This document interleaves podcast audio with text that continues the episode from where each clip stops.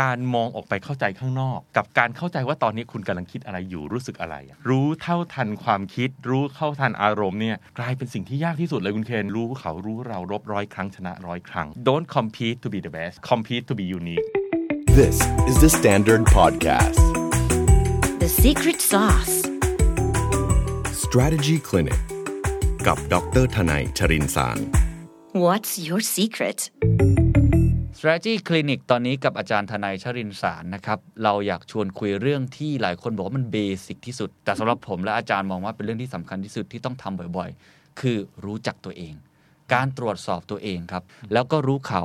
รู้เราก็สามารถที่จะรบร้อยครั้ง แล้วก็ชนะร้อยครั้งได้ สวัสดีอาจารย์นะครับ สวัสดีครับคุณเคน อาจารย์มองว่าการรู้จักตัวเองเหมือนเป็นเรื่องง่ายๆนะแต่จริงๆเป็นเรื่องสำคัญใช่ไหมฮะ จริงครับ คุณเคนอ่ะผมถามท่านผู้ฟังทุกท่านเลยแล้วกัน ระหว่างการมองออกไปเข้าใจข้างนอก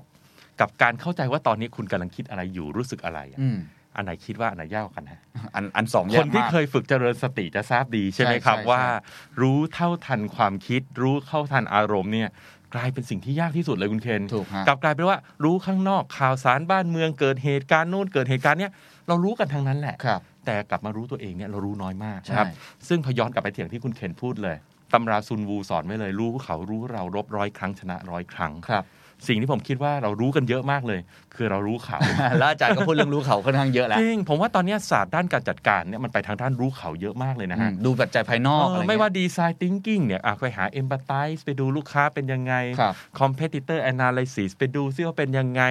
trend analysis มันก็เรื่องภายนอกทั้งนั้น ผมไม่ได้บอกว่าสิ่งเหล่านี้ไม่สำคัญนะฮะ ครับ มันสำคัญทั้งสิ้น แต่สิ่งที่มันหายไปอ่ะ อืม คือเราไม่ค่อยคุยกันเรื่องการเข้าใจตัวเอง ถูก ซึ่งมันต้องใช้ทั้งสองด้านฮะกลยุทธ์ที่ดีเนี่ยมันมีลักษณะคำหนึ่งนะคุณเคนเราผมว่าเราพูดกันหลายครั้งละคือคำว่า fit อืม มันต้องเหมาะสม ตัวเราเองอ่ะคุณเคนลองนึกภาพนะเมื่อกี้คุณเคนก็คุยกับผมนะ มี ครับ คนชวนทำนู่นทำนี่มากมาย แต่ถ้าไม่มี passion ทำไปเป็นไงฮะ อืมมันก็ไม่อยากทำอ่ะ แล้วต้องทำแล้วต้องแข่งกับคนอื่นอ่ะ อ่า อ้าวเราคิดอย่างนี้นะฮะ สมมุติว่าเราไม่มี passion ในการทำอาหาร แต่เราต้องไปทำเปิดร้านอาหารแข่งกับคนที่ก็มี passion ด้านนั้น อืมอืม โอ้โห สุดท้ายเป็นไงฮะ มันมันลำบากฮะ ใช่ ตลาดนี้ยังไงก็เป็นตลาด competitive ครับ ผู้บริโภคเนี่ยเลือกสิ่งที่ดีสุดสำหรับตัวเขาเอง ครับ ดังนั้นเนี่ยถ้าเราทำอะไรที่มันไม่ฟิตสิ่งที่เกิดขึ้นก็คือเราจะทำได้ไม่ดี ถูก พอทำเราไม่ดีเราก็จะไม่ประสบความสำเร็จนั่นเอง แล้วอาจารย์ก็จะมี อืม เครื่องมือในการตรวจสอบตัวเอง ตรวจสอบธุรกิจของ ครับ ตัวเอง แล้วที่ผมชอบที่สุดก็คือว่า อืม ไม่ว่าคุณจะรู้จักตัวเองมาแล้ว กี่ครั้ง ครับ สถานการณ์มันเปลี่ยนนะฮะสเตจของคนเรามันเปลี่ยน สเตจของธุรกิจมาเปลี่ยน คนที่ ครับ เข้ามาก็เข้าเข้าออกออกตลอดเวลา อืม เรื่องแบบนี้ผมว่าต้องทำสม่ำเสมอ อันนี้กับประสบการณ์ตัวเองแซนด์ดเองก็ต้องเนี่ยมันเป็นการรีอินเวนต์ตัวเอง ครับ ทุกๆ2อถึงสปี หรือทุกช่วงนี้ทุกๆปีด้วยซ้ำ ครับ เพราะว่าโควิดมันเข้ามาทำให้เราเปลี่ยนเยอะมาก เนี่ยผมว่าน่าจะเป็นเครื่องมือที่ช่วยให้กับทุก จริง ท่านเนี่คยรับ กลับมามองตัวเอง ซึ่งผมมองผมผมเห็นด้วยกับอาจารย์ว่าเป็นสิ่งที่สำคัญที่สุด อืม อย่างแรก เวลาผมสอน storytelling ผมจะบอกเสมอว่าเข้าใจตัวเองก่อน แล้วค่อย ใช่ ไปเข้าใจคนอ่าน จริงครั เพ บ ราะไม่งั้นเราจะกระจัดกระจายแล้วเราจะจับต้นชนปลายไม่ถูกไม่มีหลักให้ยึดครับ นอกจากนั้นครับคุณเคนถ้าคุณเคนไปยังไม่เข้าใจตัวเองนะ และไปเข้าใจคนอ่าน อืม ทุกคนที่เหมือนคุณเคนก็จะเข้าใจเหมือนเหมือนๆกัน อืม แล้วทำอะไรทุกอย่างออกมาก็จะเหมือนกันเลย จริงฮะ แล้วถ้าเราไม่มีความแตกต่าง เราจะชนะได้อย่างไร โอ้โห นะ นี่ยิ่งจริง Don't compete to be the best compete to be unique โอ้โห าอันนี้อัสุด น ยอ นี้ ด อันนี้คลาสสิกของอาจารย์ไมเคิลอีพอร์เตอร์เลยนะ ครับ ผมเนี่ยถือว่าท่องเป็นมนต์มนต์ประจำใจเลย ครับ ใช่ไหมถ้าเรามองข้างนอกทุกคนตะเหมือนกันทั้งนั้นเลย ซื้อรีเสิร์ชเหมือนกันเข้าใจตลาดเหมือนกัน ก็ทำออกมาเหมือนกัน อ่า แล้วมันจะยูนิคได้ยังไง โอ้สุดยอด เมื่อไม่ ครับ ยูนิคจะได้ superior long term performance ได้ยังไง นี่ฮะ ครับ อ่ะ วนไปวนมา อาจารย์ นะฮะ เครื่องมือของอาจารย์ที่ทำให้เราเจอ DNA ของธุรกิจของท่าน ครับ คืออะไรเชิญเลยครับ อ่าได้ครับ อันเนี้ยผมรวบรวมขึ้นมาเพราะว่าช่วงหลังๆเนี่ยผมเข้าไปช่วยในกระบวนการสร้างกลยุทธ์ อืม ให้กับองค์กรเยอะขึ้นนะครับ ต้องเรียนว่าสมัยผมเริ่มทำงานใหม่ๆเนี่ยยีกว่าปีเนี่ยองค์กรชอบให้คอนซัลแทน ครับ มาทำให้เสร็จเลยพูดง่ายเอาซอร์สเลย อืม บอกว่า เอ้ย ผมไม่อยากยุ่งแหละ เขาก็ทำงานตามปกติไป คอนซัลแทนยกทีมเข้ามา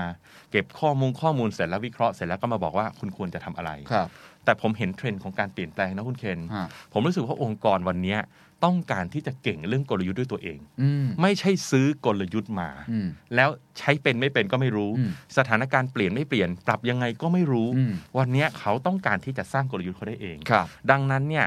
ผมก็เลยเข้าไปเป็น facilitator ฮะ ในกระบวนการเหล่านี้มากขึ้นนะครับ อ่า แล้วผมก็เลยพบว่าสิ่งแรกเลยอะแทนที่เราจะไปคุยมองไปข้างนอกก่อนนะ ผมอยากให้เขารู้ตัวเองก่อน อ๋อ เพราะบางทีเขาไม่รู้ตัวเองเนี่ยทิศทางเนี่ยมันกลายเป็นไปไหนก็ได้ ครับ นะครับ ผมก็เลยสรุปขึ้นมาว่า การจะวิเคราะห์ตัวเองก่อนทำความเข้าใจตัวเอง อืม ก่อนที่จะถามว่าเราจะไปไหนกันดี และเราจะไปอย่างไรกันดีเนี่ยมันมีด้วยกัน 5 เรื่องครับ อ๋อดีฮะ แล้ว 5 เรื่องเนี้ยพอผมทำเสร็จมานะคุณเคนผมก็ใช้จริงมาแล้วด้วยนะกับลูกค้าหลายราย โอ้ แล้วผมก็รู้สึกว่าถ้าใครก็ตามเนี่ยที่อยากประสบความสำเร็จนะ แล้วเขาเอาตัวเนี้ยมาลองใช้กับบุคคลธรรมดาดูนะ ครับ ผมเชื่อว่าเขาจะเห็นอะไรบางอย่าง อ๋อ ที่จะทำให้เขารู้ว่าเขาควรจะทำอะไร โอ้สุดยอด ที่จะทำให้ชีวิตเขาดีขึ้นในอนาคตครับ ดีครับห้าข้อมีอะไรบ้างเชิญเลยครับ เริ่มข้อแรกกันเลยแล้วกันนะครับคุณเคน ครับ ข้อแรกก็คือ purpose ครับ อืม เรื่องเนี้ยผมพูดแล้วพูดอี ก พูดซ้ำพูดซากนะฮะ อย่าเบื่อผมนะครับนะครับ ท่านผู้ฟัง เพราะมันคือแก่นจริง ๆ purpose เนี่ยแปลง่าย ๆ ว่าเหตุผลของการมีอยู่เพื่อผู้อื่น องค์กรเราเนี่ยมันต้องมาทีมก็กลับมาถามเหมือนกันนะฮะ จริงอยู่เราขายสินค้าและบริการเพื่อให้ได้เงิน ครับ อันนี่ผมพูดแบบนักธุรกิจเนาะเราก็อาจจะบอกว่าเราอยากได้เงินเยอะที่สุด อืม อ่ะผมก็บอกไม่ผิดคนทำธุรกิจทุกคนก็อยากได้แบบนั้น แต่เราต้องถามนิดนึงว่า เงินหรือกำไรที่เราจะได้อะมันมาจากไหน ครับ มันมาจากรายได้ รายได้มาจากไหน รายได้มาจากลูกค้า ดังนั้นถ้าเราไม่ได้ทำอะไรเพื่อลูกค้าเลย เขาไม่มีทางให้เงินเรา ถูกฮะ อ่าพูดง่าย ๆ เราไม่มีสินค้าและบริการจะขายใครจะให้เงินเรา อืม จริงไหมฮะ เพราะฉะนั้นมันต้องกลับมาที่ดูว่า purpose ของเราเนี่ยคืออะไรกันแน่ ซึ่งอันเนี้ยผมเรียนว่ามันทีไม่ง่ายนะฮะ ถูก หลายองค์กรเนี่ยเริ่มงงอ่ะพูดง่าย ๆ ใช่ผม ฉัน ว่า เกิดมาจากการผลิตสินค้าและ ถูก บริการที่ ถูก ฉันต้องการจะขายของ ถูกคำว่า purpose เนี่ยมัน อืม ในเมืองไทยนะที่ผมได้ยินนะ อืม มันเริ่มมาพูดถึงกันเยอะๆ ในช่วงเวลาหลังๆเอง ใช่สองสามปีที่ผ่านมานี่ คื แหละ ธุร ที่คุย กิจ กันเยอะ ก่อนหน้านี้เราไม่ได้พูดกันเรื่อง purpose driven company กันสักเท่าไหร่ ครับ อเนี่ยอย่างที่อาจารย์บอกซื้อมา อืม ขายไปทำ อืม เพื่อทำให้ตัวเองมีชีวิตความเป็นอยู่ที่ดี ครับ ขึ้น ตอบแทน อืม ผู้ถือหุ้นที่ดีขึ้น ครับ ทีนี้ผมก็เลยมีคำถามอาจารย์ครับว่า อืม ถ้าคุณเป็นองค์กรที่อยู่มาสักพักหนึ่งแล้วอะ ครับ แล้วยังไม่เคยมี purpose ร่วมกันใน ครับ องค์กรอะ อ่า เราก็ต้องกลับไปหาด้วยกัน เรา ถูกไหม ต้องกลับไปหาด้วยกัน ใช่ครับทีนี้วิธีจะหาเนี่ยผมให้ไว้สองมุมมองแล้วกันนะครั ครับ อย่างที่บอกครับ purpose เนี่ยมันคือเหตุผลของการมีอยู่เพื่อผู้อื่น ดังนั้นต้องถามก่อนว่า ผู้อื่นที่เรากำลังสร้างประโยชน์ให้เขาอยู่วันเนี้ยคือใครอ่ะอย่างสมมติ the standard ครับ นะครับ The Standard นี้ผู้ฟังมากมาย คุณเคนคิดว่า The Standard ทำประโยชน์อะไรให้ผู้ฟัง ครับ อ่าเอาสัมภาษณ์กลับบ้างสัมภาษณ์กได้ลัาง ครับ จริง ๆ ต้องบอกว่าผมเป็นองค์กรยุคใหม่ ผมก่อตั้งมา 3-4 ปี อืม ตอนที่เริ่มต้นเนี่ยโชคดีว่ามันมีหนังสือชื่อ Start with Why พอดี ใช่ แล้วก็มีคำว่า purpose ผมก็เลย อ่า คิดไว้ตอบอาจารย์แล้วนะฮะ เพราะฉนั้นอันนี้คือ The Standard มีเรียบร้อยแล้ว มีแล้ว เ ก็คือเราตั้งใจตามสโลแกน stand up for the people ครับ เราอยากสร้างการเปลี่ยนแปลงเชิงบวกให้กับสังคม เพราะฉะนั้นการที่ตอบคำถามอาจารย์เรื่องว่า อืม ทำอะไรให้กับผู้อื่นเนี่ย ครับ เราอยากสร้างคอนเทนต์ที่มีประโยชน์ ครับ คอนเทนต์ที่สนุกด้วยนะ อ่า น่าสนใจด้วย ครับ แล้วก็ถ้าคอนเทนต์มันนั้นมันสามารถไปเปลี่ยนแปลง ความคิดเปลี่ยนแปลง อ่า ครอบครัวเปลี่ยนแปลงธุรกิจ ครับ หรือมันอาจจะส่งผลกระทบแรงกระเพื่อม ครับ เปลี่ยนแปลงสังคม อืม นุ่งกว้างได้ ครับ เราก็จะรู้สึกบรรลุเป้าหมายของเราครับ ครับ อย่างนี้ดีเลยครับคุณเคน ครับ เพราะว่าหลายองค์กรเนี่ยผมเชื่อว่าจริง ๆ อ่ะ purpose อ่ะคือสิ่งที่มีอยู่แล้วลึก อืม ๆ เพียงแต่ไม่เคยใช้คำว่าภาษาอังกฤษนี่ไงคือไม่เคย articulate ออกมา อืม เหมือนหลายองค์กรนะฮะที่ผมเจอมี strategy อยู่แล้วนะฮะ แต่ไม่เคย articulate ออกมาให้มันชัดเจน ครับ เพื่อให้สามารถสื่อสารและบริหารจัดการ ผมเชื่อว่าทุกคนที่เริ่มทำธุรกิจเนี่ยมี purpose มาตั้งแต่ต้นแหละ ครับ ไม่งั้นไปเป็นลูกจ้างดีกว่าไหม ถูกฮะ อ่าสบายใจกว่า อาจจะไม่เคย และทำไม พูดกา ต้องทำธุรกิจนี้ไม่ทำธุรกิจนั้นอ่ะ อ่า คนทำเบเกอรี่ทำไมคุณไม่ไปทำรถยนต์ ครับ คุณทำรถยนต์ทำไมคุณไม่ทำคอนโด อ่า แสดงว่าคุณก็มี purpose อะไรบางอย่างลึกๆ ในใจนั่นแหละ ครับ ที่คุณอยากจะทำประโยชน์อะไรให้กับใครบางคน ครับ นะครับ และแน่ ๆ ตอนที่คุณเริ่มทำธุรกิจเนี่ย อืม วันที่คุณเดินไปขายสินค้าครั้งแรกนั่นแหละครับ มันจะเป็นตัวบอก purpose อ่า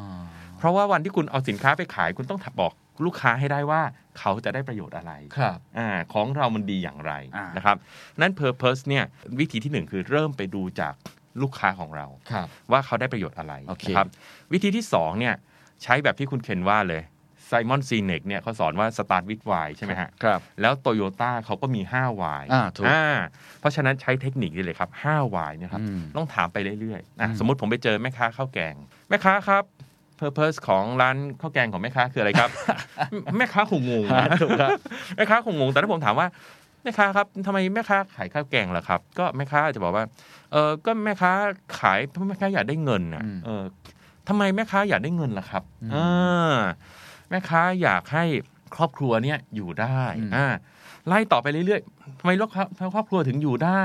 อ๋อ เพราะอยากให้ครอบครัวมีความเติบโตลูกได้เรียนหนังสือเห็นะนี่ไล่มาสายหนึ่งแล้วเนาะ ฮะ ถ้าไล่อีกสายหนึ่งอ่ะไล่บ้างครับทำไมแม่ค้าขายข้าวแกงล่ะครับทำไมไม่ขายข้าวมันไก่ อืม อ๋อ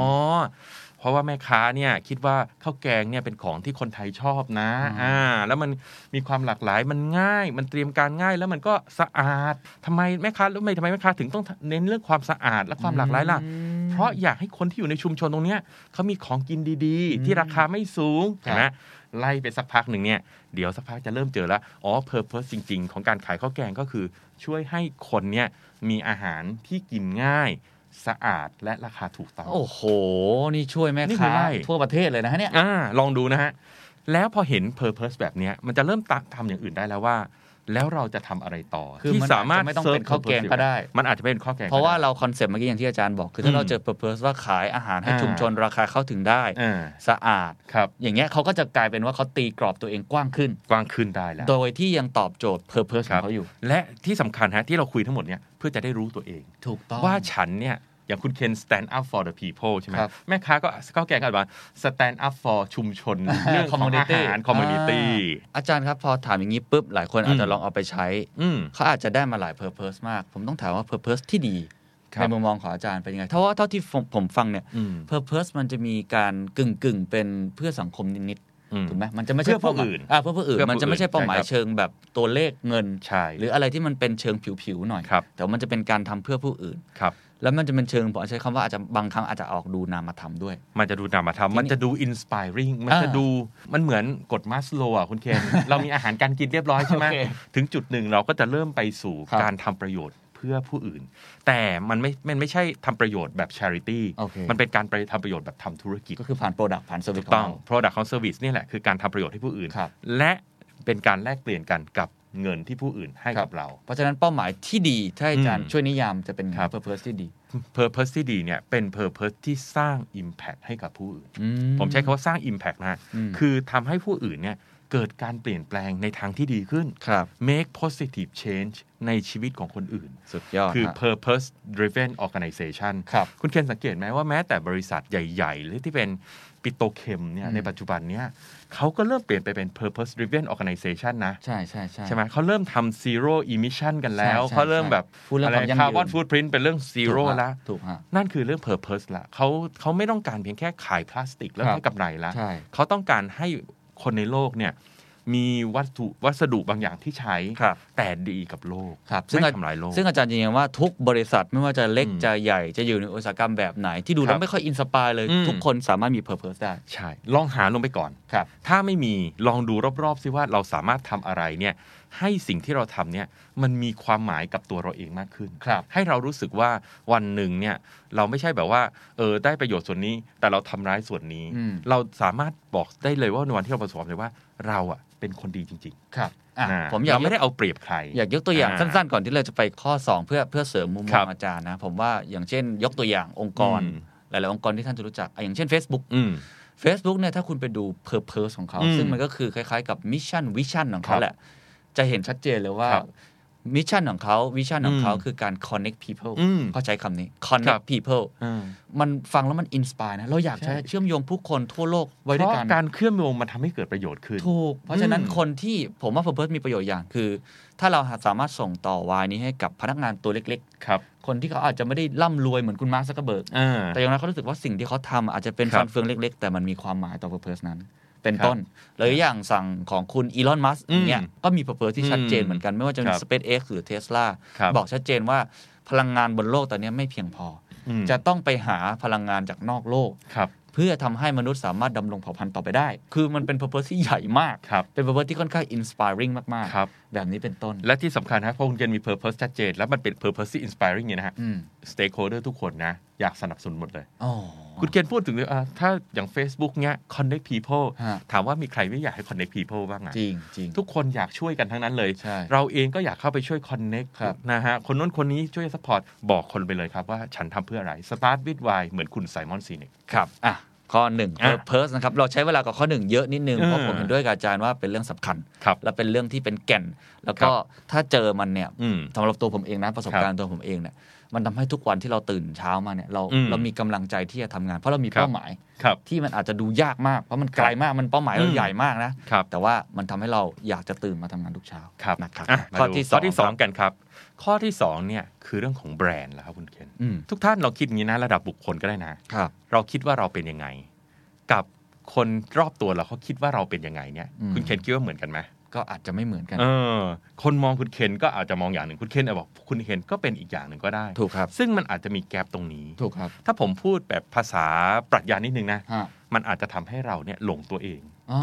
คือเราคิดว่าเราเป็นแบบเนี้ย อ่า แต่จริง ๆ คนอื่นอ่ะเขาไม่ได้คิดว่าเราเป็นแบบนี้หรอก ครับครับ นะครับมันก็เลยกลายเป็นการหลงตัวเอง อืม เพราะว่าจริงๆอ่ะตัวเราอ่ะมันไม่ได้มีตัวตนนะฮะ อืม มันคือกระจกที่สะท้อนเราเนี่ยที่บอกว่าเราเป็นยังไง อืมถูกครับ ผมบอกไม่ได้หรอกว่าผมแต่งตัวหล่อไม่หล่อ ถ้ากระจกไม่สะท้อนบอกผม อ่าถูก ดังนั้นเนี่ยอีกสิ่งหนึ่งที่เราจะบอกเราจะรู้ตัวเราเองได้ดี ครับ ก็คือเราต้องทำการ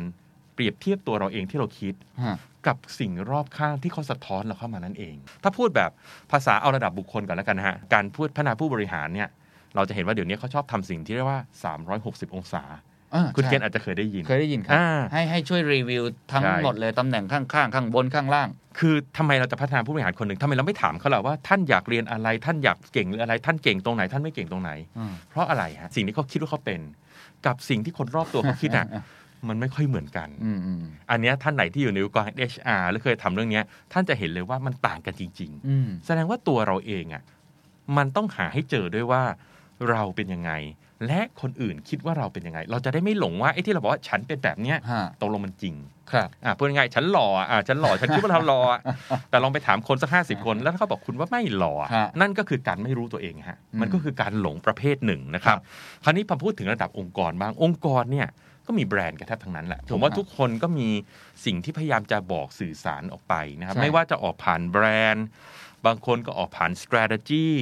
บางคนก็ออกไปผ่าน mission statement อืม culture ผมอ่าผ่าน culture ผ่าน core value พวกเนี้ยคือการที่องค์กรพยายามสื่อสารออกไปว่า ฉันเป็นอย่างนั้น ฉันเป็นอย่างนี้ ถูกครับ ฉันเป็น most trusted bank นะ อืม ฉันเป็น customer centric อืม ฉัน provide best service ให้ลูกค้าเสมออ ม ฉัน 24 time 7 คือฉันก็จะบอกไปเรื่อยอะฮะ ถูกครับ แต่คำถามคือจริง ๆ คุณเป็นอย่างนั้นหรือเปล่า ใช่ ผมก็เลยคิดว่าประเด็นที่ 2 ที่สำคัญมากเลยเนี่ย อืม คือเราต้องมา get real โอ้โหเนี่ย Get แหละที่ real บางทีมันก็แอบเจ็บปวดนะ แอบเจ็บปวด คือถ้าผมถามอ่ะถ้าดูจากเอกสารมันจะรู้รู้สึกเลยว่าองค์กรเนี่ยคุณเป็นแบบเนี้ยแบบเนี้ยแต่ถามจริงๆเหอะคุณเป็นหรือเปล่า อืม ผมไม่ได้ท้าทายนะ ผมแค่ชวน อืม ให้ลองถามคนรอบๆ ตัวดูบ้างว่า อันนี้แหละฮะ เป็นอย่างนี้หรือเปล่า ที่มันจะอาจจะทำให้เรา ใช่ ไม่ แล้ว กล้าที่จะยอมรับความจริง จริงครับ ผมเคยเจอเอ่อบริษัทรถยนต์แห่งหนึ่งนะ ครับ ไม่ไม่ได้ใหญ่มากไม่ได้ใหญ่มาก เขาเป็นรถที่ค่อนข้าง specialize บางอย่าง เขาก็บอกผมว่า โอ้ยรถเราเนี่ยดีมากคุณภาพสูงมาก โอ้โห เราแบบใช้วัสดุอย่างดี อืม อย่างนี้พูดจริงนะ เจ้าของพูดผมอย่างนี้มากเลยเพราะผมลงไปคุยกับพนักงาน ที่เขาอยู่หน้าร้าน แล้วเขาต้องดูแลลูกค้าที่ฝั่งเซอร์วิสก็บอกไม่จริงเลยอาจารย์ เขาบอกว่ารถของเราเนี่ย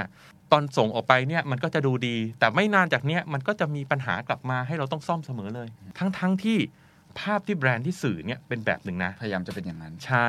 แต่ปรากฏว่าไอ้สิ่งที่ความเป็นจริง อืม ที่คนอื่นเขาคิดน่ะและเขาสัมผัสอ่ะมันไม่จริง ครับ อันเนี้ยมันควรจะต้องเกิดขึ้นเพื่อให้เรารู้ตัว เราจะได้รู้ว่าเราต้องทำอะไร ครับ ไม่งั้นเราก็จะหลงตัวเองว่า โอ้โห สินค้าของฉันคุณภาพดีมาก ไม่ต้องปรับปรุงอะไรแล้ว ไปเล่นการตลาดขายของเลย อืม แต่ความเป็นจริงมันไม่ใช่ คุณ ครับ ต้องกลับไปแก้ operation quality ของ product ให้ได้ก่อน ครับ นะครับ ทีนี้คำถามก็คืออ ม ว่าแล้วเราจะรู้ได้อย่างไรว่า ครับ perception ของคนอื่นที่มองต่อเรา ครับ มันจะเป็นอย่างไร มันมีเครื่องมือวิธีการ อ่า อะไรบ้างฮะ คล้ายๆ กับที่ผมเล่าให้คุณเคนฟังเลย ถ้าเป็นระดับบุคคลมันก็คือ 360 องศา อืม พูดง่ายๆฮะ ถ้าผมหรือคุณเคนอยากทำเนี่ย คุณเคนอยากทำในคอนเทกต์ของ The Standard คุณเคนก็ชวนทีมงานนะฮะ แต่คุณเคนห้ามทำเองนะ อืม เพราะว่าถ้าคุณเคนในฐานะกรรมการผู้จัดการถามเนี่ย ทุกคนจะต้องตอบว่าคุณเคนดีมาก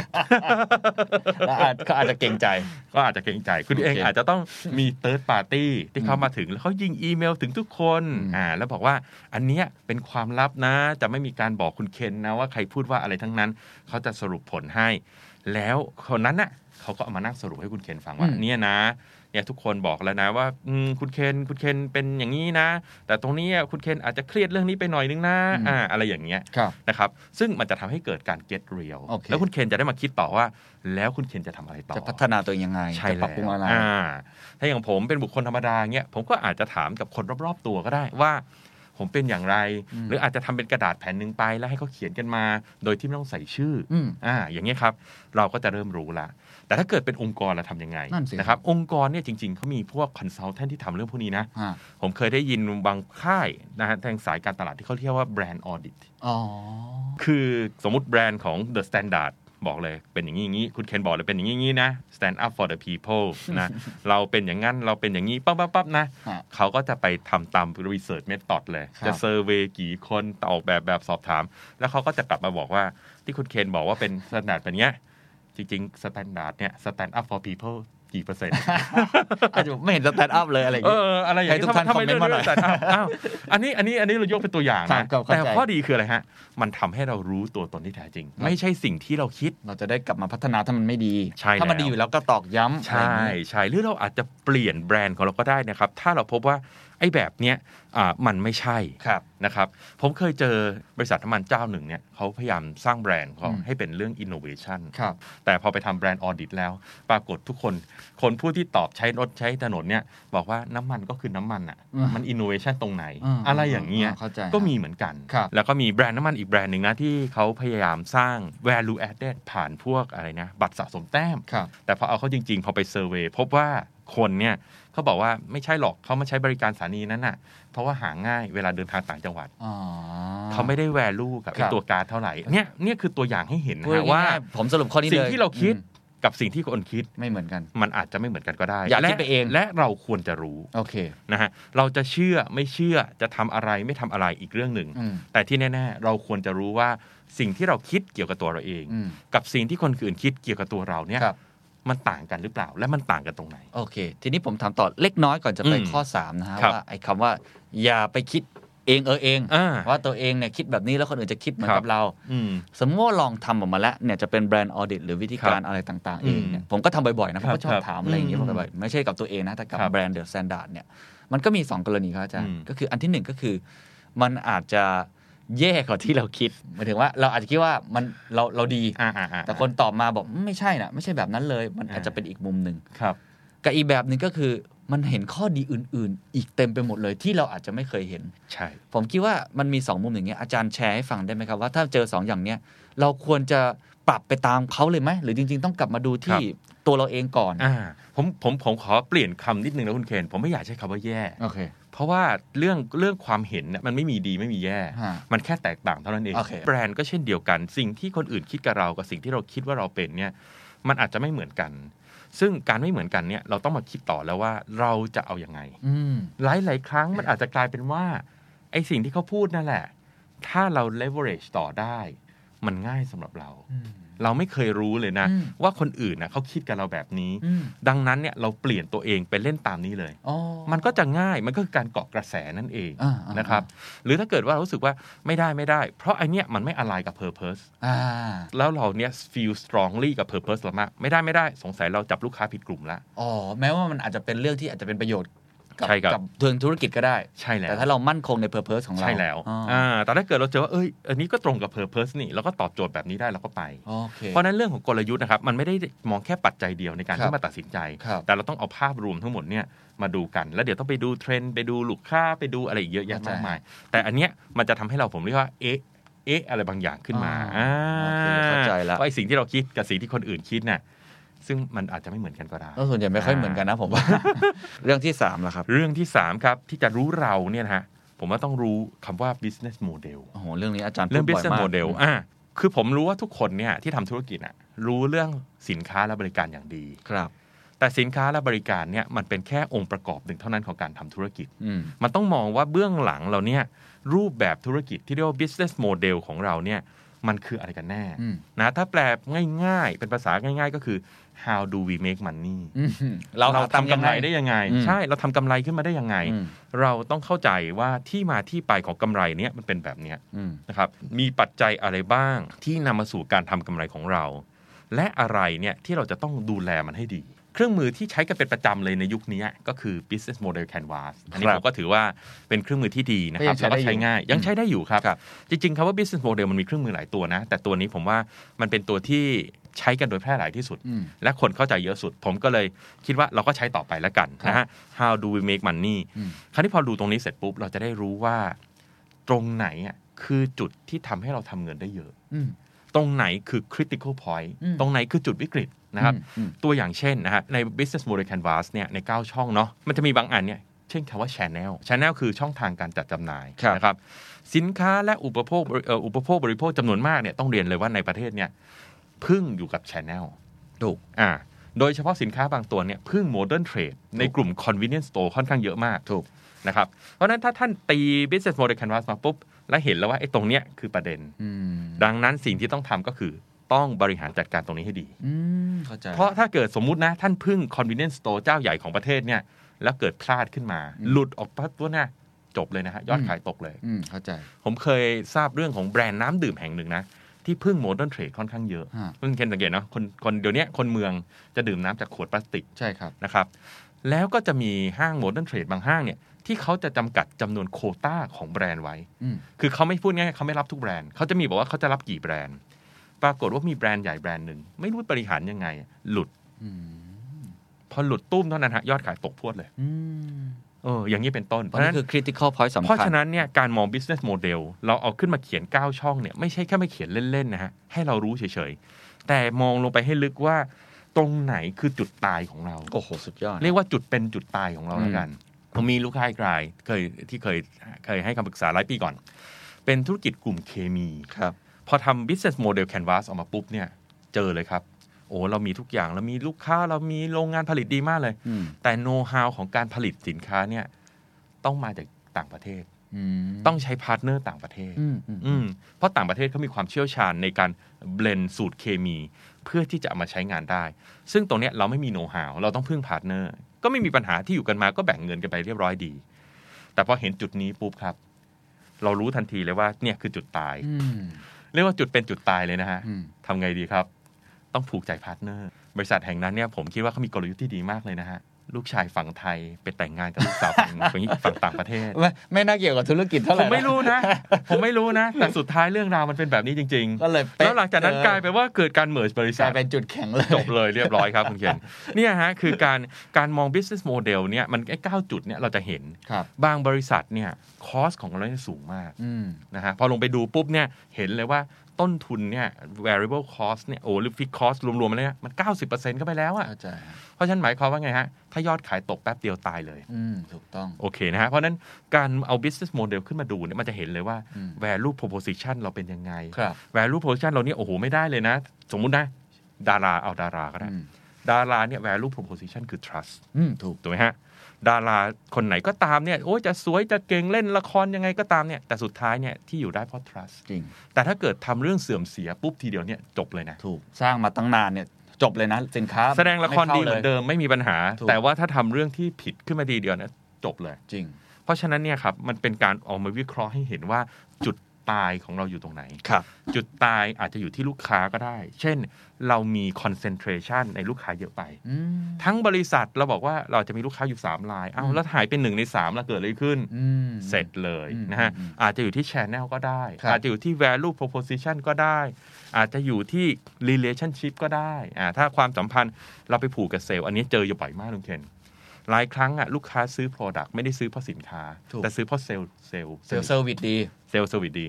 คำถามครับ ถ้าเซลล์คนนี้ย้ายไปอยู่บริษัทคู่แข่งจะเกิดอะไรขึ้น โอ้โห กลายเป็นคนนั้นขายดีเลย ตัวอย่างเช่น Marketing Broker เนี่ย อืม จริง ชัดเจน ริงใช่ ถูกไหมฮะ ใช่ใช่ อยู่กับโบรกไหนก็เทรดหุ้นได้เหมือนกัน อืม เขาไม่ได้อยู่ตรงที่ว่าเทรดได้กับคุณเขาอยู่ตรงที่ว่า Marketing คนนี้อยู่ อืม ถ้า Marketing ย้ายปุ๊บจบเลย ครับโอ้ เห็นไหมฮะ ชัดเจน เพราะฉะนั้นการใช้ business model canvas เนี่ยมันช่วยให้เราออดิตตัวเองได้ด้วย อืมอืมรู้ว่า ว่าจุดตายเราอยู่ตรงไหน จุดแข็งจุดตายอ ผมเรียกว่า ตงไ จุดตายดีกว่าว่า อาจารย์คิดว่า ที่เรา ความ อยู่ได้ตรงเนี้ยเพราะอะไร ครับ และถ้าไอ้จุดนี้มันหายเนี่ยเราจะลำบากมาก หนความถี่ที่เราต้องทำตรวจสอบ business model ตัวเองเนี่ย ควรควรจะมีความถี่แค่ไหน ใจผมนะฮะ ทุกครั้งที่มีสิ่งที่ทำให้เรารู้สึกเอะ อืม อ่าอันนี้อันนี้ผมตอบเผื่อไปเลยแล้วกันเนาะ ครับครับครับ เพราะว่าคุณเคนเกิดมาตอนต้นแล้วว่า เรื่องทั้งหมดเนี่ยเราต้องทำบ่อยแค่ไหนนะครับ ผมใช้คำว่ามันต้องถ้าพูดแบบศาสตร์นะก็ต้องบอกว่าเมื่อมีสถานการณ์เปลี่ยนแปล ง อ่าเช่น เกิดคู่แข่งรายใหม่เกิดขึ้นมาละ อืม เราก็ต้องรีบมาออดิตแล้วว่า เอ๊ะคู่แข่งรายใหม่เขาจะมาซื้อตัวคนสำคัญของเราไปไหมอะไรเงี้ยนะครับ ผมใช้คำว่าเมื่อมีสถานการณ์เปลี่ยนแปลง อืม นะฮะแต่ถ้าพูดแบบเอ่อไสายศาสตร์นิดๆแล้วกันนะคุณเคนนะคือเมื่อมีลางสังหรณ์ ว่าเอ๊ะ เอ๊ะวันนี้ตื่นเช้ามารู้สึกสังหรณ์อะไรแปลกๆ ฮะ เฮ้ย กลับมาทบทวนหน่อยซิว่าเอ๊ะเอ๊ะไอ้จุดตายของเราเนี่ยยังอยู่เรียบร้อยดีหรือเปล่า ฮะ มันเกิดการเปลี่ยนแปลงอะไรไหมนะค ครั รับ บ ใน Business Model Canvas มันก็มีด้วยกัน 9 องค์ประกอบนะ แล้วแต่เลยครับ เอามาเช็คดูว่าความสำเร็จของเราและจุดตายของเราขึ้นอยู่ที่ไหนบ้าง โอ้ สุดยอดครับ อ่า ผมว่าอันไหนๆทุกคนฟังมาถึงตอนนี้แล้วลองเอ๊ะกันวันนี้เลยฮะ เดี๋ยวผมแจกให้นะซึ่งมันเสิร์ชได้อยู่แล้วเป็นเรื่องปก ใช่ ตินะ ใช่ใช่ เราก็สามารถที่จะเอาไปลอง ถมสิครับว่า ทำดู ธุรกิจใช่ธุรกิจที่เราอยู่ได้ทุกวันเนี้ยยังดี ครั นะ บ เพราะตรงไหนและ อ่า ถ้ามันหายไปจะเกิดอะไรขึ้น นะไหนๆอาจารย์มาอุตส่าห์มาพูดอีกครั้งในงเรื่องจุดแข็งจุดตาย เรามาเอ๊ะ ครับ กันอีกสักรอบหนึ่งนะครับอ่ะ ครับ ข้อที่สี่เลยครับอาจารย์ ข้อที่สี่นะครับจะรู้ตัวเราเนี่ยเราก็ต้องรู้ด้วยว่าผลการประกอบการของเราเป็นยังไง อืม อันเนี้ยผมว่าองค์กรทั่วไปทำอยู่แล้วล่ะ ใช่ Finance ก็ทำอยู่แล้ว ที่เรียกว่า performance ครับ ต้องทำ performance analysis เพราะว่าเราบอกว่าเราทำสิ่งที่ดี สินค้าเราดีสินค้าเราใช่ เอ๊ะแต่ทำไมกำไรมันไม่มา เออนะฮะบางทีมันต้องกลับมาดูที่ผลลัพธ์ด้วยนะครับ เพราะผลลัพธ์เนี่ยมันจะช่วยให้เรารู้ว่า ตอนเนี้ยเราเป็นยังไงนะครับ เวลาดูผลลัพธ์เนี่ยนะฮะสองมุมนะฮะอย่าดูเฉพาะเดียวๆเพราะว่าทั้งหมดในโลกครับคุณเคน ครับ มันเป็นเรื่องเปรียบเทียบทั้งสิ้น อ่ะโอเค เพราะฉะนั้นเราบอกว่าผลการประกอบการเราดีดีในความรู้สึกของเราเนี่ยจริง ๆ มันไม่พอ ครับ นะครับต้องเปรียบเทียบ 2 มิติฮะ เชิญครับ มิติแรกคือเปรียบเทียบกับอดีต อืม อ่ะมันต้องมันจะดีขึ้นหรือมันแย่ลง ครับ นะครับ อย่างเช่นนะครับมีมีบริษัทแห่งหนึ่งทำอยู่ในหมวดอ่าทำาธุรกิจทางด้านอาหารแล้วกันนะด้านอาหารสามปีมาแล้วเนี่ยรายได้ตกลงตลอดเลย อืม เอ๊ะทำไมล่ะครับ ถ้าเขาไม่ดูเรื่องผลการประกอบการเลยนะเขาจะไม่รู้เลยว่าเขาแย่ลงนะ อืม เขาก็รู้สึกว่าเขาก็ยังขายได้โรงงานก็ยังทำงานเต็ม แต่ปรากฏพอเอาผลการประกอบการมาจับปุ๊บไล่ดูปุ๊บเนี่ยรู้เลย อืม อ่านะฮะเพราะฉะนั้นอันเนี้ยมันจะทำให้เราเอะละว่าตกลงเนี่ยเราอยู่ในขาขึ้น หรือเราอยู่ในขาลง อืม นะฮะอันนี้คือเทียบกับอดีตนะฮะ ฮะ สองต้องเทียบกับคนอื่นที่คล้ายๆเราด้วย ในอุตสาหกรรมเรา ใช้คำว่าในอุตสาหกรรมเราอาจจะยังไม่ไม่แค่พอ ครับ เพราะว่าบางคนเนี่ยอุตสาหกรรมเขากว้างมากครับคุณคุณเคน อ่า มันไม่ อย่าง มี เช่น เส้นแบ่งชัดเจน อย่างเช่นรถยนต์ อืม นะรถยนต์เนี่ยโอ้โหเรามีตั้งแต่กลุ่มบนเนาะเบนซ์บีเอ็มไล่ลงมากลุ่มล่างโตโยต้าฮอนด้าอ่ะเราลงไปข้างล่างอีกก็ยังมีอีกนะครับ เพราะฉะนั้นเวลาเราบอกว่าเทียบเนี่ยวิธีผมใช้เทียบเนี่ยผมว่ามันต้องเทียบให้มันแฟร์ อืม ๆคืออุตสาหกรรมรถยนต์มันกว้างนะจะเอาโตโยต้าไปเทียบกับเบนซ์เนี่ยมันคงเทียบกันไม่ได้ เราต้องเทียบบนกลุ่มลูกค้าเป้าหมายเดียวกัน อืมอ่าเทียบที่กลุ่มลูกค้า ถ้าพูดภาษาการตลาดหรือการจัดการนิดนึงเราจะใช้คำว่า positioning เดียวกัน โอเค อ่านะครับเพราะฉะนั้นไม่ต้องไปเทียบทั้งหมดทีเดียว ฮะ เทียบคนบน positioning เดียวกันนะครับ โอเค ตัวอย่างเช่นอ่าบางบริษัทเนี่ยอ่าลูกค้าหลักสินค้าเหมือนกันได้เลย ฮะ แต่บางคนขาย B2C ขาย อืม on consumer อืม บางคนขาย B2B อืม สองคนเนี่ยเทียบกันไม่ได้ อืมอืม เพราะกลไกการขายต้นทุนเขาไม่เหมือนกัน อืม ราคาขายเขาไม่เหมือนกัน เราต้องเทียบบน Apple กับ Apple อืม นะครับเพราะฉะนั้นอันเนี้ยคือคำว่า performance ครับ ต้องเอาตรงเนี้ยมาทำการเปรียบเทียบจะได้รู้ว่าเราเนี่ยแย่กว่าคนอื่น หรือ ครับ ดีกว่าคนอื่นไหมนะครับคราวนี้ถ้าถามลึกลงไปว่าจะระวัดด้วยอะไร อืม คำตอบฮะเราคุยกันมาหลายตอนแล้วคุณเคน ROIC โอเค Return on Invested Capital นั่นเอง โอเค นะครับเพราะไม่งั้นเนี่ยมันจะคนละไซส์กันแล้วมันจะเทียบกันไม่ค่อยได้ โอเค นะครับคราวนี้เวลาดู performance เนี่ยส่วนใหญ่ชอบไปมองแต่เงิน กำไรอะไรอย่างนี้ เอากำไรเลย ก็ถ้าเป็นนักเล่นหุ้นก็ไม่ว่ากัน ดูที่กำไรกันก็โอเคนะฮะ แต่ผมว่าเครื่องมือตัวหนึ่งที่ใช้ได้ดีมากเลย คือบาลานซ์กอคาร์ด ครับ แม้จะเป็นเครื่องมือเก่าตั้งแต่ช่วงปี 1990 นะฮะ ครับ แต่บาลานซ์กอคาร์ดเนี่ยจะช่วยสอนให้เราว่า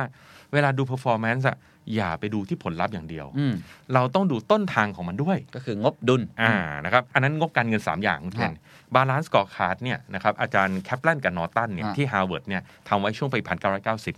บอกว่าเวลาเราวัดเนี่ยให้วัด 4 มิติ อ๋อ นี่คนละอันนะฮะ คนละอันกัน อ๋อบางทีเราได้ยินบาลานซ์ Balance ชีต Scorecard ไม่ใช่ อ่าไม่ใช่ โอ ไม่ เค ใช่ อันนี้ โอเค เรียกว่าบาลานซ์กอคา โอ ร์ด เคได้ครับ อ่าคุณเคนเป็นคนรุ่นใหม่เนาะก็อาจจะไม่คุ้นเคย ผมเป็นคนรุ่นเก่าใช้มาเยอะ ครับ นะฮะบาลานซ์กอคาร์ดบอกให้ดูด้วยกันสีมิติ ครับ มิติแรกคือมิติด้านการเงิน ฮะ นะครับงานเงินก็ดูไปเถอะกำไรรายได้ ROIC อัตราการเติบโตก็ว่าไป ครับ นะ มิติที่สองให้ดูเรื่องลูกค้า อืม นะครับเรามีลูกค้ากี่ราย ลูกค้าเติบโตขึ้นไหมเชิญเรทเป็นยังไง รายได้ต่อลูกค้าเป็นอย่างไร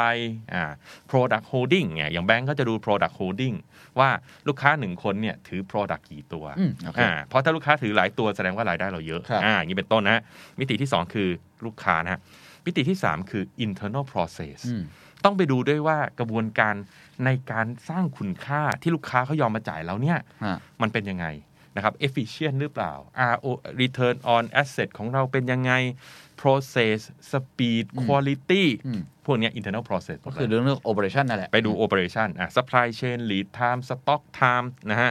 ตัวสุดท้ายฮะ learning and growth อืม อ่าลงไปถึงเลยว่าองค์กรเนี้ยนะ มีการพัฒนาบุคลากรไหม ถ้าคุณเคนไปดูนะฮะแม่บริษัทในตลาดหลักทรัพย์เนี่ยเวลาส่งใน annual report นะ ยังต้องมีบอกเลยนะว่าส่งกรรมการของบริษัทเนี่ยเรียนหลักสูตรอะไรบ้างปีละกี่วัน อืม เพราะมันเป็นส่วนของ learning and growth ไงฮะ อืม มันเป็นตัวบอกว่าถ้าคุณทำ learning and growth ดี คุณทำ process ดี เดี๋ยวลูกค้าคุณจะเริ่มแฮปปี้แล้วสักพักเงินคุณจะมา อืม เพราะฉะนั้นเวลาทำเนี่ยนะครับเวลาตั้งเป้าหมายเนี่ยเราจึงไม่ควรตั้งเป้าแต่ตัวเงินอย่างเดียว อืม แต่ควรตั้งเป้าทั้ง 4 มิติ ให้ อ๋อ มันเกิดความสมดุล น่าสนใจ เครื่องมือ าก ตัวนี้ชื่อว่า balance scorecard ครับคุณเคน ครับผม ครับ การเงินลูกค้า internal process แล้วก็ learning and growth ใช่ ผมว่า แล้ว ครบ ครับ 4 มิติที่ดี ใช่ เลย แล้ นะ ว สำหรับองค์กร สำหรับองค์กรเนี่ยใช้กันผมว่าครบทีเดียวแล้ววันนี้เนี่ยองค์กรขนาดใหญ่จำนวนมากก็ยังใช้อยู่นะฮะ ฮะ แต่อาจจะมีการ modify อืม ให้เข้ากับธุรกิจของตัวเองบ้าง ครับ นะครับ เช่น บางที่ผมไปเจอก็มีคำว่า safety ด้วย อ๋ออ่ะถูกถูก อย่างสายการบินเนี่ยเขาจะมีอีกอันคือคำว่า safety อ่า นะ ห เป็ รื นอีอก สา เรื่อย งเลย ผมเคยไปฝั่งพวกเนี่ยบริษัทปตทอะไรพวกเนี้ย อืม ก็ต้องมีเรื่อง safety เป็นหลัก อ่าใช่ อะไร ค แบ รั บบ นี้เป็นต้น คราวนี้ถ้าเกิดมาดูบุคคลธรรมดาบ้างล่ะอ่าคุณเคนถ้ากลับมาใช้บุคคลธรรมดา ครับ ถ้าเรามองบุคคลธรรมดาเป็นธุรกิจนะฮะ อืม ผมว่าตัวเนี้ยก็ใช้ได้เลยนะ อืม เราดูด้านการเงิน อ่า อ่ารายได้รายจ่าย เงินเก็บหนี้สินเราเป็นยังไงนะ ครั ฮะ บ ลูกค้าเรามีลูกค้ากี่ราย เราทำงานที่เดียว หรือเด็กรุ่นใหม่เขาบอกเดี๋ยวนี้เขามีหลายจ็อบอ่ากลางวันทำที่กลางคืนทำที่อ่าอย่างนี้รายได้เขาก็จะมากหน่อยใช่ไหมฮะ internal process การบริหารตัวเองการบริหารการจัดการเวลา เช่น บางคนอาจจะบอกว่า โอ้เราเคยเสียเวลานะอ่ะแต่ตอนนี้ไม่เป็นไรแล้วตอนนี้ work from home แต่ก่อนเนี่ยเสียเวลาในการเดินทางวันละสามชั่วโมงไปกลับ ฮะ โอ้แสดงว่า internal process คุณมีปัญหา ละ คุณเวสสามชั่วโมงในเวลาที่คุณตื่น อ่า กับเรื่องการเดินทาง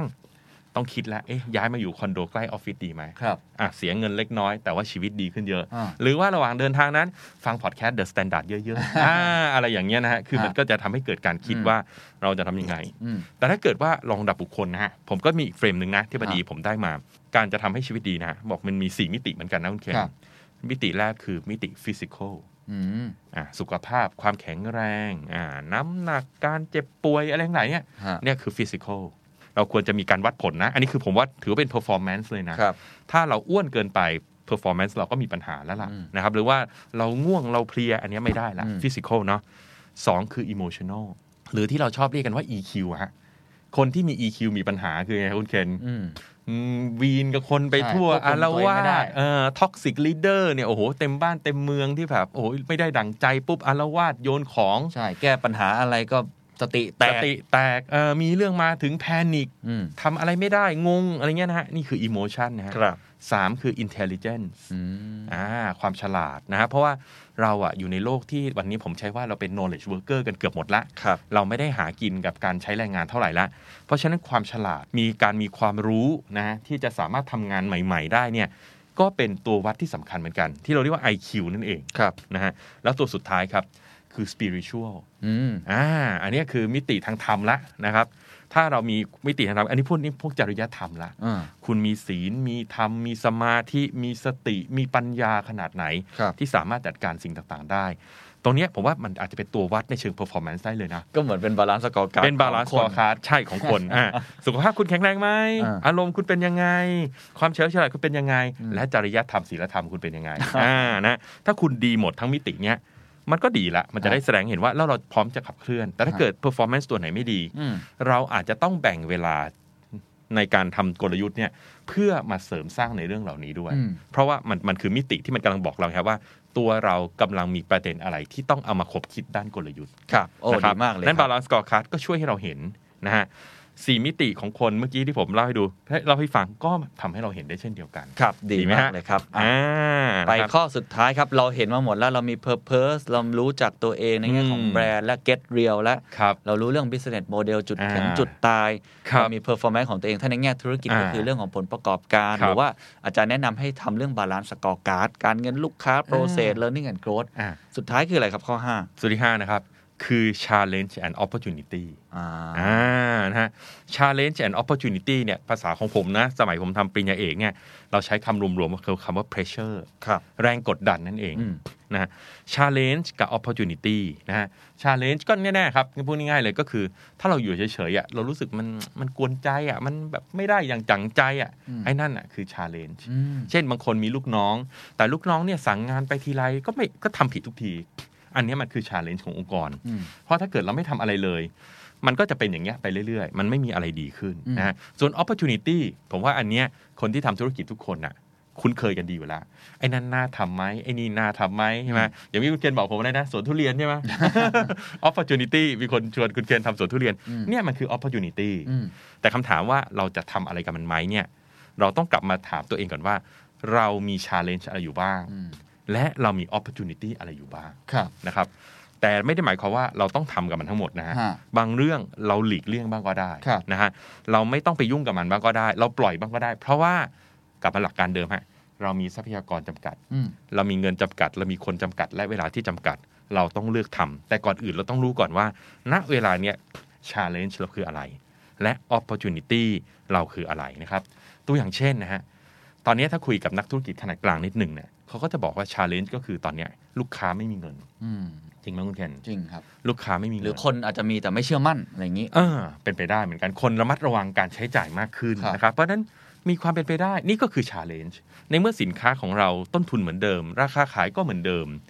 คู่แข่งก็ยังอยู่กันครบเหมือนเดิม แต่ปรากฏว่าผู้ซื้อมีกำลังซื้อน้อยลง อืม อันเนี้ยคือชาเลนจ์ อืม เพราะฉะนั้นเราต้อง list สิ่งเหล่านี้ออกมาให้หมด ให้เราเห็นว่าณขณะเนี้ยเราเป็นชาเลนจ์คืออะไร บางองค์กรอาจจะเจอชาเลนจ์ว่า ตอนเนี้ยเราต้องทำดิจิ t a ลทรานส์ฟอร์เมชัน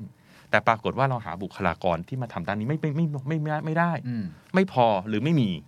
มันก็เป็นชาเลนจ์ที่ทำให้เราขับเคลื่อนเรื่องนี้ไม่ได้ เขียนเอาไว้ครับ ครับ นะฮะเขียนให้หมดเลย อืม แล้วเราอาจจะเริ่มมีไอเดียบางอย่าง เช่นนะฮะถ้าลูกค้าของเรามีเงินไม่พอที่จะซื้อสินค้าของเรา0% 10 เดือนไหมครับเนี่ยผมก็เมื่อเช้าผมได้แวะเข้าไปดูแพ็กเกจพวกตรวจสุขภาพนะคุณเคน อ่า เดี๋ยวนี้ทำแบบนี้เยอะมากเลยนะ อ่า เพราะแพ็กเกจตรวจสุขภาพเนี่ยเขาก็มองว่ามันเป็นรายได้ที่ดีเนาะนะครับในในโรงพยาบาลเนาะตรวจทีก็หลักพันหลักหมื่น ถูก แต่วันเนี้ยคนหนึ่งคือไม่อยากไปโรงพยาบาล อ่า สองคือคนเราเนี่ยใช้คำยังไง ไม่เห็นโรงศพไม่หลั่งน้ำตา อาจจะยัง คื ไม่ได้ คื รู้ ถ้า สึก ป่วย ไม่รู้สึก อ่าถ้าป่วยเนี่ยพร้อมไปโรงพยาบาล เข้าใจ แต่อยู่ดีๆ วันนี้ครบรอบหนึ่งปีแล้ว แล้วเกิดสถานการณ์โควิดแบบนี้จะให้ไปตรวจเช็คอัพที่โรงพยาบาล ไม่เอาดีกว่า เลื่อนไปก่อน เลื่อนไปก่อนดีกว่า ผมนี่แหละเป็น เขาทำไงกันฮะศูนย์เปอร์เซ็นต์หกเดือนไง อืม อ่าตอนนี้ทำโปรโมชั่นซะหน่อยหนึ่งแล้วศูนย์เปอร์เซ็นต์หกเดือ ก็ น จูงใจคนมากขึ้น ใช่ครับ เพราะฉะนั่นนี่คือเขามองไงฮะเขามองออกว่าชาเลนจ์คืออะไร อืม คนกลัวโรงพยาบาล คนอยากประหยัดเงิน อืม ทำไงศูนย์เปอร์เซ็นต์หกเดือน ครับ เห็นไหมฮะ นี่คือไอเดีย แต่ผมไม่ได้หมายความว่าเราเจอชาเลนจ์ทุกตัวแล้วเราต้องจัดการหมดนะฮะ ฮะ บางอย่างเราอาจจะทำก็ได้ไม่ทำก็ได้ แต่มันจะเป็นจุดเริ่มต้นให้เราเข้าใจตัวเอง อืม ว่าเนี่ยกำลังเกิดอะไรขึ้นกับเราอยู่ ครับ และเราอาจจะทำอะไรได้นะครับ ครับ challenge กับ opportunity นะครับ คุณเคนเห็นซักเซกเตอร์ท่องเที่ยวแล้ว เราก็หลักใจเนาะ นะครับผมว่าปีนี้วันก่อนเห็นทางสภาพัฒน์ออกมาบอกว่าถ้า อืม worst case นะ อืม นักท่องเที่ยวทั้งหมดทั้งปีอาจจะเหลือแค่ 5 0 0 0 0 0 คน เฮ้ย หมายถึงต่างชาติใช่ครับ แต่ก่อนเราหลายสิบล้านนะ 40 ล้าน ค ปี รับ ที่แล้วประมาณ 6 6กว่าล้าน ครับปีนี้ ใไตร จะ มาส เหลื แร อ กก็อาจจะไม่ถึงล้าน เอางี้แล้ วกัน worst case ถ้าเกิดว่าฉีดวัคซีนเยอะ ฮะ แล้ว ฮะฮะ ต่างประเทศมองก็อาจจะเป็นไปได้ อาจจะ ครับ มากขึ้นนะครับ นี่ผมพูดในแง่รายไว้ก่อน ครับครับอ่ะที่ผมจะเล่าคืออย่างนี้ฮะ คือถ้าเรามองมองชาเลนจ์ให้ออกเนี่ยบางทีเราจะเริ่มเห็นอะไรบางอย่าง ซึ่งซึ่งเอาชาเลนจ์กับ opportunity มาเจอกันเนาะคนที่ทำอยู่ในสายท่องเที่ยวตอนนี้เหนื่อยหมดแล้วครับ ฮะ นะอินบาวก็เหนื่อยเอาบาวก็เหนื่อย คนหยุดเดินทางใช่ไหม ครับ สายการบินก็แย่บริษัททัวร์ไกด์ทัวร์แย่หมดเลย อืม แต่ตอนนี้มีธุรกิจหนึ่งที่เกี่ยวกับท่องเที่ยวนะฮะ เริ่มผงกหัวขึ้นมาแล้วไปได้แล้วฮะ อืม ก็คือทัวร์วัคซีน อ๋อใช่ใช่ เอาพูดตรงๆ ผมมีเพื่อนหลายรอบตัวหลายคนแล้วนะ ถูก ที่ ถู ที่ ก ที่ซื้อแล้วนะ ใช่ใช่ใช่ อ่าไปอเมริกาแล้วก็เลือกวัคซีนตัวได้เลย คือเที่ยว า ด้วยฉีดด้วยพักผ่อนด้วย ใช่ เขาเรียกว่าฉีดช็อปใช้ ฉีด เห็นไหม ช็อ ฮะ ปใช้ คือถ้าเรามองชาเลนจ์ให้เป็นนะครับ เออแล้วเรามอง opportunity ให้เป็นเนี่ย เราจะเริ่มเห็นอะไรบางอย่างที่แบบ เออทำไมเราต้องรอนักท่องเที่ยวให้มา อืม เราก็นี่แหละทำวัคซีนทัวร์เลยละการไปอเมริกาตั๋วเครื่องบินสายการบิน เราก็รู้จักอยู่แล้วโรงแรมเราก็รู้จักอยู่แล้ว พาไปเลยเป็นกลุ่ม เพราะว่าเราก็บริหารจัดการได้อ่ะ ครับ คนส่วนใหญ่ก็ไม่อยากไปเองไปคนเดียว เดี๋ยวมันจะเกิดอะไรขึ้นตอนเข้าประเทศจะเป็นยังไงเตรียมเอกสารยังไงจะไปฉีดตรงไหน คือคนไม่รู้นะทัวร์ที่เขาอยู่ได้เพราะคนไม่รู้ อืม ถ้าคนรู้เนี่ยคนเที่ยวเองไปเรียบร้อยแล้วไม่ต้องใช้บริษัททัวร์ ถูก ดังนั้นถ้าคุณเป็นบริษัททัวร์คุณก็ทำแบบนี้ลองดูสิ ครับ แล้วคุณต้องทำเร็ว แล้วคุณต้องทำให้ดีกว่าคนอื่น อืม แล้วฉวยโอกาสช่วงนี้ในเวลาสั้น คุณอาจจะทำรายได้มหาศาลก็ได้ เพราะคู่แข่งน้อย อ๋อนี่คือการดูความท้าทายแล้วก็โอกาส ใช่ครับ เพราะฉะนั้นเนี่ยครับเนี่ยผมว่าคือ 5 อย่างครับ ครับ ที่อยากให้ทุกท่านเนี่ยนะครับถ้ามีเวลาช่วงนี้ผมคิดว่าเรามีเวลาเยอะขึ้น ใช่ เพราะว่าธุรกิจมันไม่ได้เดินเร็วเหมือนเหมือนปกตินะครับ มันเป็นเวลาสำหรับการทำ rethinking อืม และ rethinking ที่ดี ผมแนะนำนะครับ เริ่มที่เข้าใจตัวเราเองก่อน ครับ เพราะว่าถ้าเราเข้าใจตัวเอง และเราเข้าใจสถานการณ์รบร้อยครั้ง เราก็จะชนะร้อยครั้งได้ครับคุณเคน ครับ นี่คือวิธีการในการรู้จักตัวเอง อืม 5 อย่างผมทวนอีกครั้งนะครับ purpose ถามตัวเองเหตุผลของการมีอยู่เพื่อคนอื่น 2 ครับ เรื่องแบรนด์ฮะพยายามมองว่าสิ่งที่เรารู้สึกว่าเราเป็นมันตรงกับสิ่งที่คนอื่นมองเข้ามาหรือเปล่า อันที่ 3 เรื่องของ business model เราทำกำไรอย่างไร ลองเอา canvas นั้นมากางอีกครั้ง ดูจุดแข็งจุดตาย อันที่ 4 เรื่อง performance analysis ผลประกอบการ อาจารย์แนะนำเรื่อง balance score sheet นะครับ แล้วก็อันสุดท้ายความท้าทายแล้วก็โอกาส 5 อย่าคงรับ ทั้งนี้อยากให้อาจารย์สรุปทิ้งท้ายสักเล็กน้อยครับว่า วิธีการที่เราจะรู้จักตัวเอง แล้วนำไปต่อยอดต่อ ครับ เพราะเราคงไม่สามารถแค่รู้จักตัวเองแล้วก็จบถูกไหมฮะ ใช่ครับ เราควรจะเอามันไปทำอะไรต่อเนี่ยอาจจะให้อาจารย์ทิ้งท้ายสักเล็กน้อย อันเนี้ยคือจุดเริ่มต้นเท่านั้นเองครับ อืม เกณฑ์คือการที่เรารู้จักตัวเองเนี่ยเราจะทำให้เรามีแก่น เราจะมีเรียกว่ามีกระดูกสันหลังเลย อืม อ่าถ้าเรารู้จักตัวเองแล้วอ่ะนะไม่งั้นเราก็จะกลายเป็นกิ้งก่าเปลี่ยนสีไปได้เรื่อย อื ๆ ม เราบอกโอ้ยเราไม่มีอะไรไปไหนปรับตัวไปเรื่อยๆนะฮะงานวิจัยด้านกลยุทธ์พิสูจน์มาแล้ว องค์กรที่ไม่มีแก่นเนี่ยนะครับแล้วปรับตัวไปเรื่อยๆเนี่ยนะครับผลการประกอบการกลับออกมาไม่ดี อืม เพราะอะไรฮะคีย์เวิร์ดคำหนึ่งเลยของเรื่อง strategy คือคำว่า continuity อ่า คุณเคนสังเกตนะ ประเทศไหนก็ตามนะ ที่รัฐนโยบายรัฐบาลเปลี่ยนบ่อยๆนะ รัฐบาลไม่มีความมั่นคงนะ ไม่มีเสถียรภาพ ไม่มีเสถียรภาพนะ ระยะยาวไม่มีดีหรอก อันนี้เรื่องจริง เพราะลงทุนอะไรไปรัฐบาลนี้เอาแบบนี้ อีก 2 ปีเปลี่ยนรัฐบาลเอาลงทุนแบบนี้ ถูก มันคนละเรื่องหมดเลย ผมเคยคุยกับเอ่อนักธุรกิจที่ลงทุนต่างประเทศ อืม รายใหญ่ต้นๆของประเทศเลยอยู่ในท็อปไฟตลาดหลักทรัพย์ ครับ เลยขออนุญาตไม่เอ่ยนาม เออ ผมถามคำถามเขาว่า ถ้าพี่จะไปลงทุนต่างประเทศ สิ่งแรกที่ อืม พี่จะดูคืออะไรเขาตอบมาเรื่องนี้เลย เสถียรภาพการเมือง ถูกต้อง ถูกต้อง ความเพราะผมว่าเออทำไมเขาบอกว่าเพราะมีความต่อเนื่อง ใช่ครับ เพราะว่าเงินกว่าเขาจะไปลงกว่าจะติดต่อเอกสาร ใช่ มันใช้เวลา ใช่ รวมไปเพิ่มสองปีเปลี่ยนเขาก็สวยสิ ถูกต้องครับคุณ อ่า เคน เราจะเห็นเลยว่าประเทศที่มี continuity ดีๆนะ เราไม่พูดถึงเขาว่าเผด็จการคอมมิวนิสต์อะไรก็ตามนะ เข้าใจครับ แต่ continuity ที่ดี และมีทิศทางที่ใช่อ่ะสุดท้ายมันไปได้ อืม เพราะคุณเดินหน้าทางเดิมไปตลอด แล้วคุณลงทุนออนท็อปของสิ่งที่คุณสร้างไว้แล้ว อืม ไม่ใช่แบบว่าอะไรสร้างบันไดขั้นที่หนึ่งใหม่แล้วก็ล้มทิ้งแล้วก็ขึ้นขั้นที่หนึ่งที อืม เพราะฉะนั้นการที่มีคอน t ิ n u i t y เนี่ย ถ้าพูดถึงการเมืองก็เป็นแบบนั้นนะ มัน ฮะ ก็ต้องว่ากันไปภาพใหญ่ แต่ถ้าระดับธุรกิจเนี่ย ครับ สิ่งที่จะทำให้เรามีคอน t ิ n u i t y ได้ก็คือตัวเราเองนั่นแหละครับ อืม ตัวเรานี่แหละ ถ้าเราจับทิศทางให้ชัดเจนว่า Purpose เราเป็นยังไง แบรนด์เราเป็นยังไง เรามองโมเดลของเราให้ได้ชัดเจน เรามีเป้าหมายในเชิงกับการทำธุรกิจแบบ Balance Scorecard เราบริหารจัดการ Challenge Opportunity ได้เนี่ย เราจะเริ่มไม่เป็นกิ้งก่าเปลี่ยนสี ครับ แล้วเราก็จะเดินแบบเนี้ยฮะแต่แน่นอนนานๆทีเราก็ต้องมารีวิสิตบ้างนะฮะ อืม ว่าเราไปถูกต้องหรือไม่ นั้นเริ่มจากแกนกลางครับ แล้วเราค่อยถามว่าแล้วเราจะโตออกไปรอบๆ แกนนี้ได้อย่างไร ครับ ก็หวังว่าวันนี้จะทำให้ทุกท่านรู้จักตัวเองมากขึ้น เจอกระดูกสันหลังของตัวเองนะครับ วันนี้ต้องขอขอบคุณอาจารย์ทนายมากครับ สวัสดีครับ ครับ สวัสดีครับคุณเคน And that's the secret sauce. ถ้าคุณชื่นชอบ The Secret Sauce เอพิโซดนี้นะครับ ก็ฝากแชร์ให้กับเพื่อนๆ คุณต่อด้วยนะครับ และคุณยังสามารถติดตาม The Secret Sauce ได้ใน Spotify, SoundCloud, Apple Podcast, Podbean, YouTube และ Podcast Player ที่คุณใช้อยู่นะครับ และอย่าลืมติดตาม Facebook Fanpage The Secret Sauce เข้ามาติชมเข้ามาพูดคุยกับผมได้เลยนะครับ